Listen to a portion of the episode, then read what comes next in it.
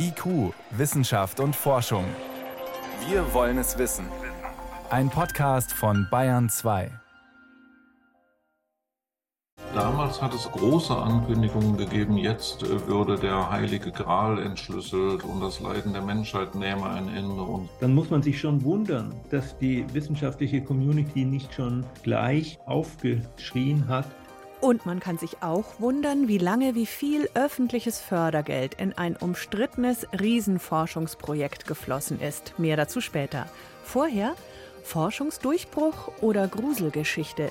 Das Äffchen mit den grün leuchtenden Fingerkuppen.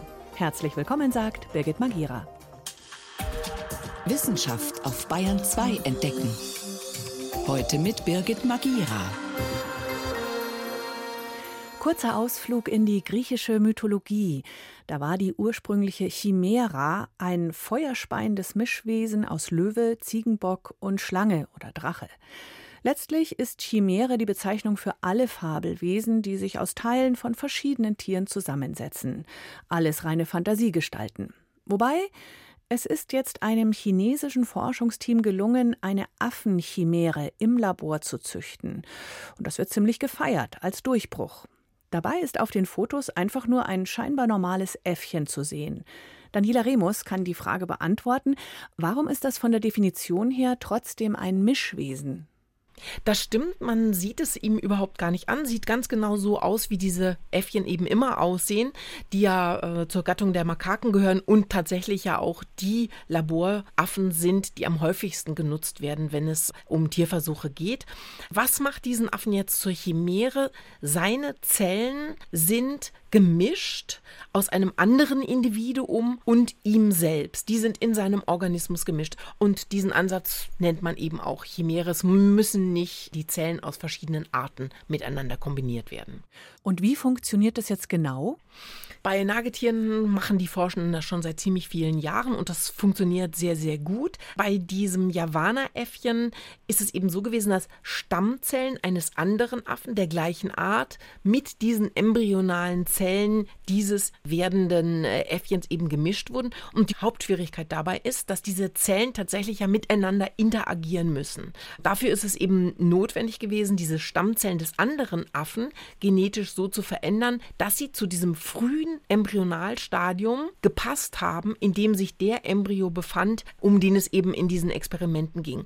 Und das hat geklappt. Sie konnten diese unterschiedlichen Zellen miteinander interagieren lassen, sodass sie eine funktionelle Einheit gebildet haben, sodass sich dann daraus tatsächlich eben auch ein Embryo entwickeln konnte. Und äh, darüber hinaus haben sie aber diese Stammzellen genetisch noch so verändert, dass sie grün leuchten, zumindest wenn sie mit UV-Licht äh, angestrahlt werden. Und das haben sie gemacht, um besser nachvollziehen zu können, eben rein äußerlich eben auch betrachtend, wo sind denn eigentlich diese Stammzellen? Und man konnte dann sehen auf dem Foto tatsächlich eben auch so ganz blass, dieses kleine Äffchen hat eben so grüne Fingerkuppen und ganz zart grün leuchtende Augen. Das klingt nach einem enormen Aufwand. Das Ganze wird als Erfolg gefeiert, aber wie ist da so die Kosten-Nutzen-Rechnung? Also man muss sich klar machen, bei dieser Methode wurde an 200 Embryonen getestet, ob das funktioniert mit dem Einschleusen der Stammzellen eines anderen Individuums. In 74 Fällen hat das dann geklappt. Dann haben die Forschenden 40 davon in Affenleihmütter eingepflanzt und davon, von diesen 40 Affenmüttern, wurden aber nur 12 schwanger und letztendlich ist dann nach der Tragezeit ein Chimäre-Affe eben lebend geboren worden. Das ist der, den man auf diesen Fotos jetzt präsentiert bekommt. Und bei einem anderen kam es zur Fehlgeburt. Und die Forschenden, nicht nur die, die jetzt an diesem Experiment beteiligt waren, auch die, die von außen da drauf geguckt haben, die sagen eben, das ist tatsächlich auch ein Durchbruch, weil sie sagen eben, das ist eine ganz, ganz neue Qualität, dass das jetzt tatsächlich in einem Affen gelungen ist. Und doch musste am Ende ja auch dieser eine Affe eingeschläfert werden. Der hatte Gesundheitsprobleme und man macht das Ganze ja jetzt nicht nur für leuchtende Fingerspitzen. Grundlagenforschung hin oder her. Was verspricht man sich langfristig als Sinn und Zweck von solchen Experimenten? Also es ist eben so, dass die Forschenden sagen, sie bekommen damit ganz viele neuartige Informationen über Stammzellen. Wie können die so behandelt werden, dass sie sich in einen werdenden Embryo eben tatsächlich integrieren? Das ist ja nur in ganz bestimmten Zeitfenstern möglich. Und das andere ist aber eben auch, dass sie sagen, ähm, ja, mit diesem Wissen, was sie da generieren, wollen sie eben in Zukunft bestimmte Krankheiten mit solchen Tiermodellen besser verstehen und dann eben in nächsten, übernächsten Schritten eben dann unter Umständen eben auch äh, therapieren können. Und dann gibt es noch eine Hoffnung, die damit verknüpft ist, dass mit diesem Wissen, wenn das noch weiterentwickelt werden kann, vielleicht es irgendwann tatsächlich möglich sein könnte, menschliche Stammzellen in Tiere so zu integrieren, dass dann quasi menschliche Organe, zum Beispiel in Schweinen, wachsen könnten und die könnte man dann zum Beispiel für Organtransplantation nutzen. Einerseits freue ich mich für jeden schwerkranken Menschen, der da Hilfe bekommt und vielleicht ein Organ gespendet. Andererseits, da ist schon ein Riesengruselfaktor dabei. Und diese Forschung schreit eigentlich nach international verbindlichen Regeln. Gibt es die denn schon? Also meines Wissens gibt es die in der Form eben noch nicht, weil die Chimärenforschung eben auch noch sehr am Anfang ist. Es äh, gibt eben verschiedene Leitlinien von zum Beispiel der Internationalen Stammzellgesellschaft, die natürlich dann auch für diese Experimente gilt. Dann gibt es alle möglichen Tierschutzverordnungen. Wie dürfen überhaupt Tierversuche durchgeführt werden? Also es gibt sehr viele Regularien, die ja alle damit in Anschlag gebracht werden müssen. Aber meines Erachtens gibt es noch nichts, wo wirklich ethisch rechtlich en Detail durchdekliniert worden wäre, welche Chimären behandeln wir wie und was wollen wir tatsächlich äh, damit erreichen und eben auch zulassen in Zukunft. Die Nachricht vom weltweit ersten Chimärenäffchen, erzeugt mit Hilfe von Stammzellen, macht gerade Schlagzeilen. Daniela Remus hat das für uns eingeordnet. Vielen Dank. Sehr gerne. Und hier geben sich die Kolleginnen das Mikrofon in die Hand um gleich zwölf nach sechs. Hallo Priska. Ja, hallo. Bayern 2. Wissenschaft schnell erzählt.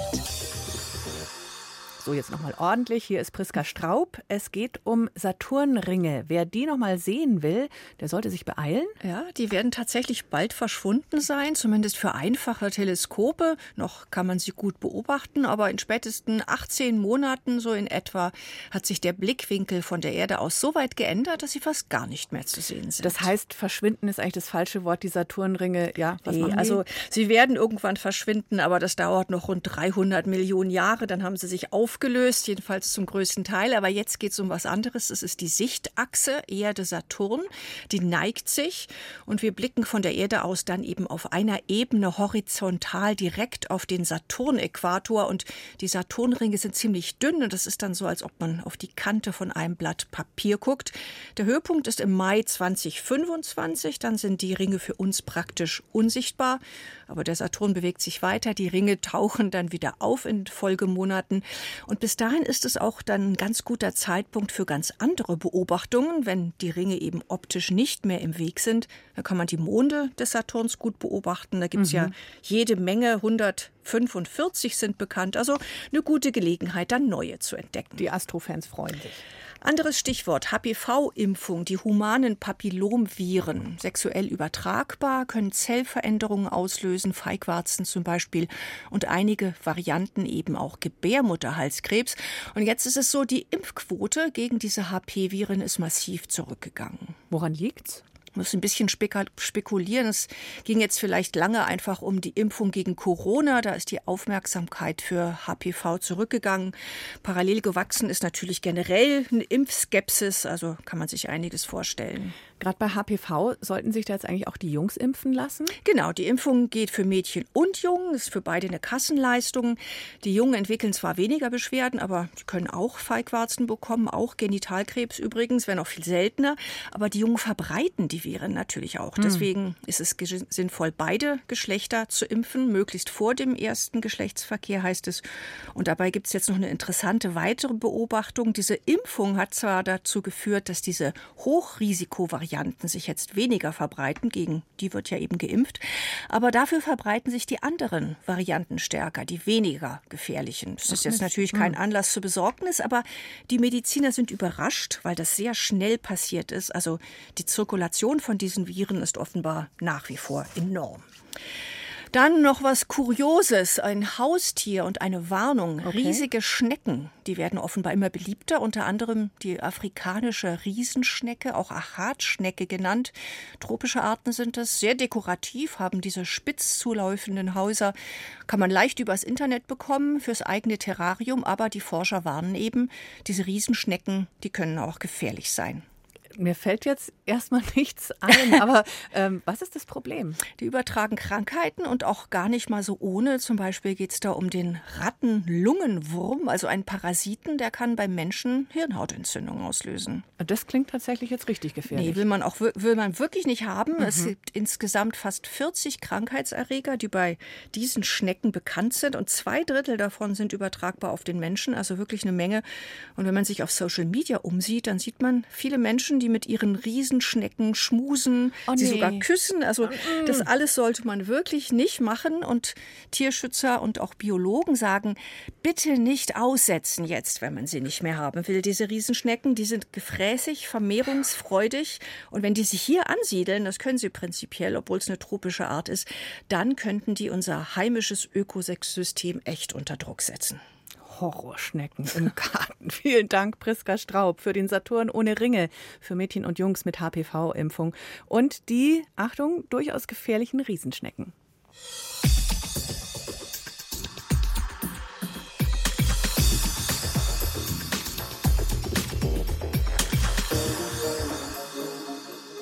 Sie hören Bayern 2.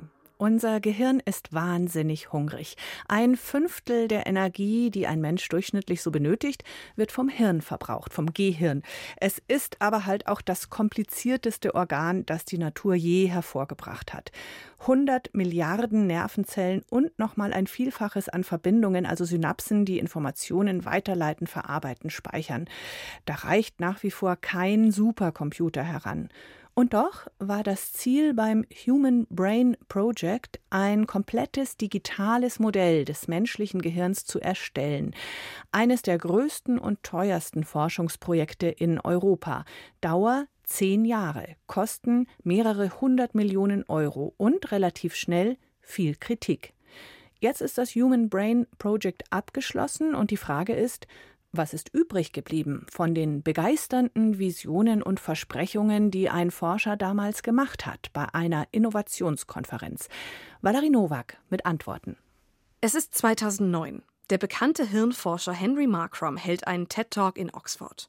Dieser TED-Talk wird millionenfach geklickt werden und den Grundstein für eines der größten Forschungsprojekte Europas legen. Unsere Mission ist es, ein detailliertes, realistisches Computermodell des menschlichen Gehirns zu bauen. Markram von der École Polytechnique Fédérale de Lausanne will alle Daten aus der Hirnforschung in einen digitalen Zwilling des Gehirns einspeisen. Eine Vision, die Hoffnungen schürt. Mit dem Modell sollen Forschende neurodegenerative Krankheiten wie Alzheimer verstehen und in Zukunft heilen können. Und eine Heilung ist dringend notwendig. Allein die Zahl der Alzheimer-Todesfälle hat sich in den letzten 20 Jahren fast verdoppelt. Das zeigen Zahlen des Statistischen Bundesamts in Wiesbaden. Die Hoffnungen sind also groß. Eine digitale Simulation des Gehirns könnte beispielsweise auch Tierversuche in der Forschung überflüssig machen. 2013 geht das Human Brain Project als Forschungsflaggschiff der EU offiziell an den Start. Vier Jahre nach Markrams TED Talk. Mit großen Ankündigungen auch aus der Politik. Die Forschungswelt der Neurowissenschaft reagiert gespannt und kritisch auf dieses ehrgeizige Vorhaben. So auch Andreas Herz, Professor an der LMU München für Computational Neuroscience. Er wird im Laufe des Human Brain Projects noch eine wichtige Rolle spielen. So schätzt er die Vision Markrams ein. Die Versprechungen, die vor zehn Jahren gemacht worden sind, wenn man da schaut, was Herr Markram und andere damals von sich gegeben haben, dann muss man sich schon wundern, dass die wissenschaftliche Community nicht schon gleich und auch lauter aufgeschrien hat.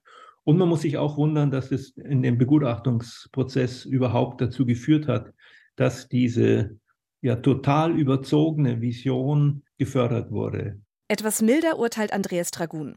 Er leitet die Abteilung Neuro- und Sinnesphysiologie an der Universität Heidelberg und hat das Human Brain Project von außen beobachtet. Damals hat es auch große Ankündigungen gegeben, jetzt äh, würde der heilige Gral entschlüsselt und das Leiden der Menschheit nähme ein Ende und so. Leider muss man ja alle feststellen, dass es nicht passiert. Das hätte man sich auch damals schon denken können und denken müssen. Und trotzdem hätte man vielleicht ein so großskaliges Projekt nie auf den Weg bringen können, ohne Visionäre, auch visionäre Figuren, die das verkörpern und charismatisch nach außen spiegeln. Es gab also große Visionen, am Ende aber wenige Ergebnisse.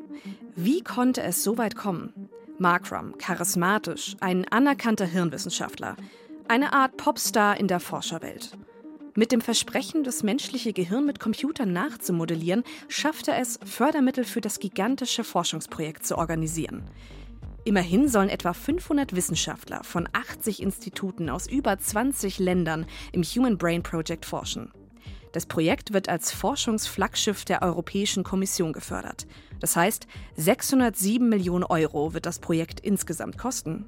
Dabei ist das Human Brain Project nicht das einzige Mammutforschungsprojekt, das die Geheimnisse des Gehirns lüften möchte. Es entsteht ein weltweites Wettrennen.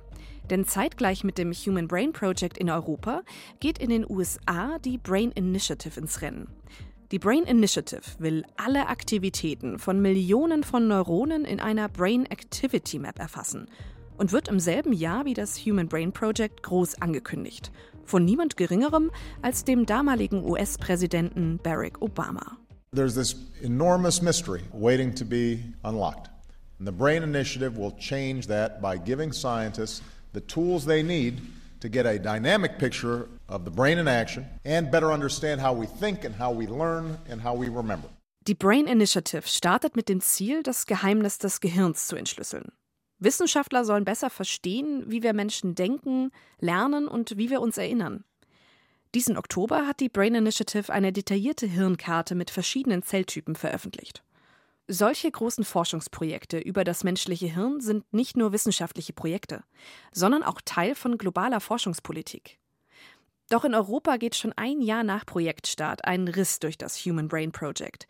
Führende Wissenschaftler drohen mit einem Boykott. Ihren Ärger veröffentlichen sie in einem offenen Brief an die finanzierende EU-Kommission. Über 300 Forschende unterschreiben. Die zwei Hauptkritikpunkte? Das Management des dreiköpfigen Leitungsteams rund um Henry Markram. Der zweite Punkt? Die wissenschaftliche Methode des Human Brain Projects. Denn die Leitung will ein Teilprojekt ersatzlos streichen. Ein Schlichtungsteam soll das angeschlagene Flaggschiff retten. Andreas Herz von der LMU München wird Teil dieses Mediationsteams. Die EU stand ja auch in einer schwierigen Situation, weil sie auf der einen Seite diese Projekte, ja, Flagship Projects, also mit großem Fanfarengeheul, da losgetreten hatte und dann sah, dass es an der einen oder anderen Stelle einfach nicht durchdacht war. Und deswegen war die EU natürlich auch bestrebt, das Beste aus dieser verfahrenen Situation zu machen, um irgendwie diesen Tanker wieder in ruhigeres Fahrwasser zu bekommen. Das Human Brain Project soll mit dem Mediationsprozess wieder auf Kurs gebracht werden. Im Mittelpunkt der Streitschlichtung steht die Organisation und das dreiköpfige Leitungsteam um Makram. Am Ende ist klar, die Führung muss wechseln. Also es gab eine ganz klare Ansage in dem Mediationsreport, dass die Governance, so wie sie bis dahin bestanden hatte, nicht weitergeführt werden sollte. Und natürlich haben entscheidende Personen innerhalb von HWP schon auch die Sorge gehabt, dass es dazu führen könnte, dass insgesamt dieses Projekt eben nicht weiterhin für förderungswürdig geachtet würde. Das Human Brain Project wird umgebaut. Von einer einzigen großen Forschungsvision zu einem Infrastrukturprojekt mit vielen Teilprojekten. Das dreiköpfige Leitungsteam rund um Markram wird ausgetauscht. Katrin Amunds übernimmt die Leitung. Amunds ist Medizinerin und Professorin für Hirnforschung am Forschungszentrum Jülich. Sie hat Lehren aus dem Forschungsstreit im Human Brain Project gezogen und ist froh, dass es schon so früh zu dem Streit gekommen ist. Wir haben das Glück gehabt, würde ich sagen, dass schon relativ zu Beginn Kritik an der Art und Weise, wie das Projekt organisiert war, aufkam. Die konnten wir aufgreifen, haben daraus gelernt, umgebaut, haben die Entscheidungen anders gemacht als zu Beginn des Projektes und haben letztendlich diese wissenschaftlichen Ziele gemeinsam dann formuliert. Das ursprüngliche Ziel des Human Brain Projects von der EU-Kommission, eine ICT-Infrastruktur aufbauen. Das steht für Information and Communication Technology Infrastructure. Diese digitale Infrastruktur soll im Human Brain Project aufgebaut werden, um Forschende in ganz Europa miteinander zu verknüpfen und Daten austauschbar zu machen. So sollen Experimente in den Neurowissenschaften wiederholbar werden. Das Human Brain Project sollte sich von anderen Forschungsprojekten unterscheiden, indem es kollaboratives Arbeiten über verschiedene Disziplinen und EU-Länder hinweg möglich macht. Doch öffentlich vermarktet hat sich das Human Brain Project ganz anders. Wir haben das durchaus gesehen, dass ganz häufig die, die Ziele des Human Brain Projects missverstanden wurden, aber auch nicht richtig kommuniziert wurden. Wir haben daraus versucht, die Lehren zu ziehen und anders zu machen. Letztendlich versucht auch letztendlich diese Komplexität der Aufgaben rüberzubringen. Aber das eben zu vermitteln, ist natürlich eine, eine sehr, sehr schwierige Aufgabe. Die hat das Projekt vielleicht auch zu Beginn unterschätzt, äh, wie kompliziert die ist. Der Königsweg der Simulation des Gehirns. Das hat sich im Human Brain Project auf drei Hauptziele verteilt. Grundlagenforschung in den Neurowissenschaften, um Krankheiten wie Alzheimer besser zu verstehen. Das zweite Ziel Technologieentwicklung, die das Hirn als Vorbild nimmt, wie es als Netzwerk Informationen verteilt. Und das dritte, diese Forschungsergebnisse auf andere Technologiebereiche zu übertragen. Herzstück des Human Brain Projects wird die Plattform eBrains, eine dreidimensionale Karte des Hirns, eine Art Google Maps der Neurowissenschaften. So vergleicht es Jan Bialy. Er ist Professor am Institute of Basic Medical Sciences an der Universität Oslo und leitet das Datenprojekt eBrains. Es ist der Hirnatlas, der für die Gehirnforschung etwa so wichtig ist wie der Atlas der Erde für die Geographie, nur dass der Hirnatlas dreidimensional ist. Und auch die Verknüpfung der Daten mit dieser 3D-Hirnkarte, so wie man es bei einer Google-Karte tun würde, wo man Informationen mit dem Standort verknüpft, das ist für die Navigation auf unserem Planeten wesentlich. Und genauso wichtig ist es, wie wir uns im Gehirn bewegen und wie wir Beziehungen verstehen. Die Plattform eBrains soll eine Infrastruktur schaffen, in der sich europäische Forschende auch in Zukunft miteinander vernetzen können. Die Daten, die Forschende hier frei zur Verfügung stellen, haben eine große Bedeutung. Denn ein Hauptproblem in den Neurowissenschaften ist es, dass Experimente von Wissenschaftlern kaum von anderen wiederholt werden können. Selten werden Experimente detailliert genug dokumentiert. Für die Forschung ist das sehr wichtig, um Ergebnisse aus Experimenten überprüfen und daran weiterforschen zu können. Das Human Brain Project hat versucht, an mehreren Standorten identische Experimente zu machen. Und das ist in der Tat nicht trivial. Es stellt sich als ziemlich anspruchsvoll heraus. Ein Schritt, damit es reproduzierbar wird, besteht also darin, dafür zu sorgen, dass die Forschungsdaten zugänglich sind und nicht nur die Interpretation und die Spitze des Eisbergs, also die Forschungsartikel. Das bedeutet also, dass die Daten verfügbar sein müssen. Das ist im Wesentlichen das, was wir in der Infrastruktur, die wir mit dem Human Brain Project aufgebaut haben, eBrains nennen which is referred to as eBrains Research Infrastructure. Die Plattform eBrains hat bei der Forschung eine Schlüsselrolle. Der dreidimensionale Atlas soll nicht nur die Grundlagenforschung unterstützen, sondern auch zu neuen Technologien führen. Man kann die Modelle ins Virtuelle übersetzen und dann in die Robotik gehen. Man simuliert also nicht nur und schaut sich etwas an, das auf einem Computerbildschirm erscheint, sondern man schafft tatsächlich eine Umgebung und sieht, wie ein Modell in der Realität funktionieren würde. Und schließlich gibt es im Bereich der Computertechnik die neuromorphen Computertechnologien. Dabei handelt es sich um sehr energieeffiziente Computer oder Plattformen, die zudem klein und winzig sind und auch in Roboter eingebaut werden können. Man kann also den ganzen Weg von von der Hirnforschung bis hin zu diesen Robotern, den neuromorphen Computern gehen. Und überall spielt das Gehirn eine relevante Rolle. Und das finde ich äußerst faszinierend. Die US-amerikanische Brain Initiative forscht weiter, während das Human Brain Project diesen September abgeschlossen wurde, nach zehn Jahren. Das Human Brain Project hat die große Vision von Henry Markram nicht eingelöst. Aber ohne dieses Trommelschlagen hätte es auch kleinere Forschungsergebnisse vielleicht nie gegeben. Das Human Brain Project hat andere Ziele erreicht, etwa wie verknüpftes Forschen in Europa funktionieren kann. eBrains als digitale Infrastruktur legt einen Grundstein in die Zukunft, um Daten zwischen Wissenschaftlern auszutauschen und so schneller forschen zu können. Aber ob und wie die Datenplattform eBrains weiter finanziert werden soll, das ist noch offen. Das Human Brain Project, ein europäisches Mammutforschungsprojekt, ist jetzt abgeschlossen. Valerie Nowak hat auf die Ergebnisse geschaut und wie viel oder auch wie wenig von der ursprünglichen Vision Wirklichkeit geworden ist.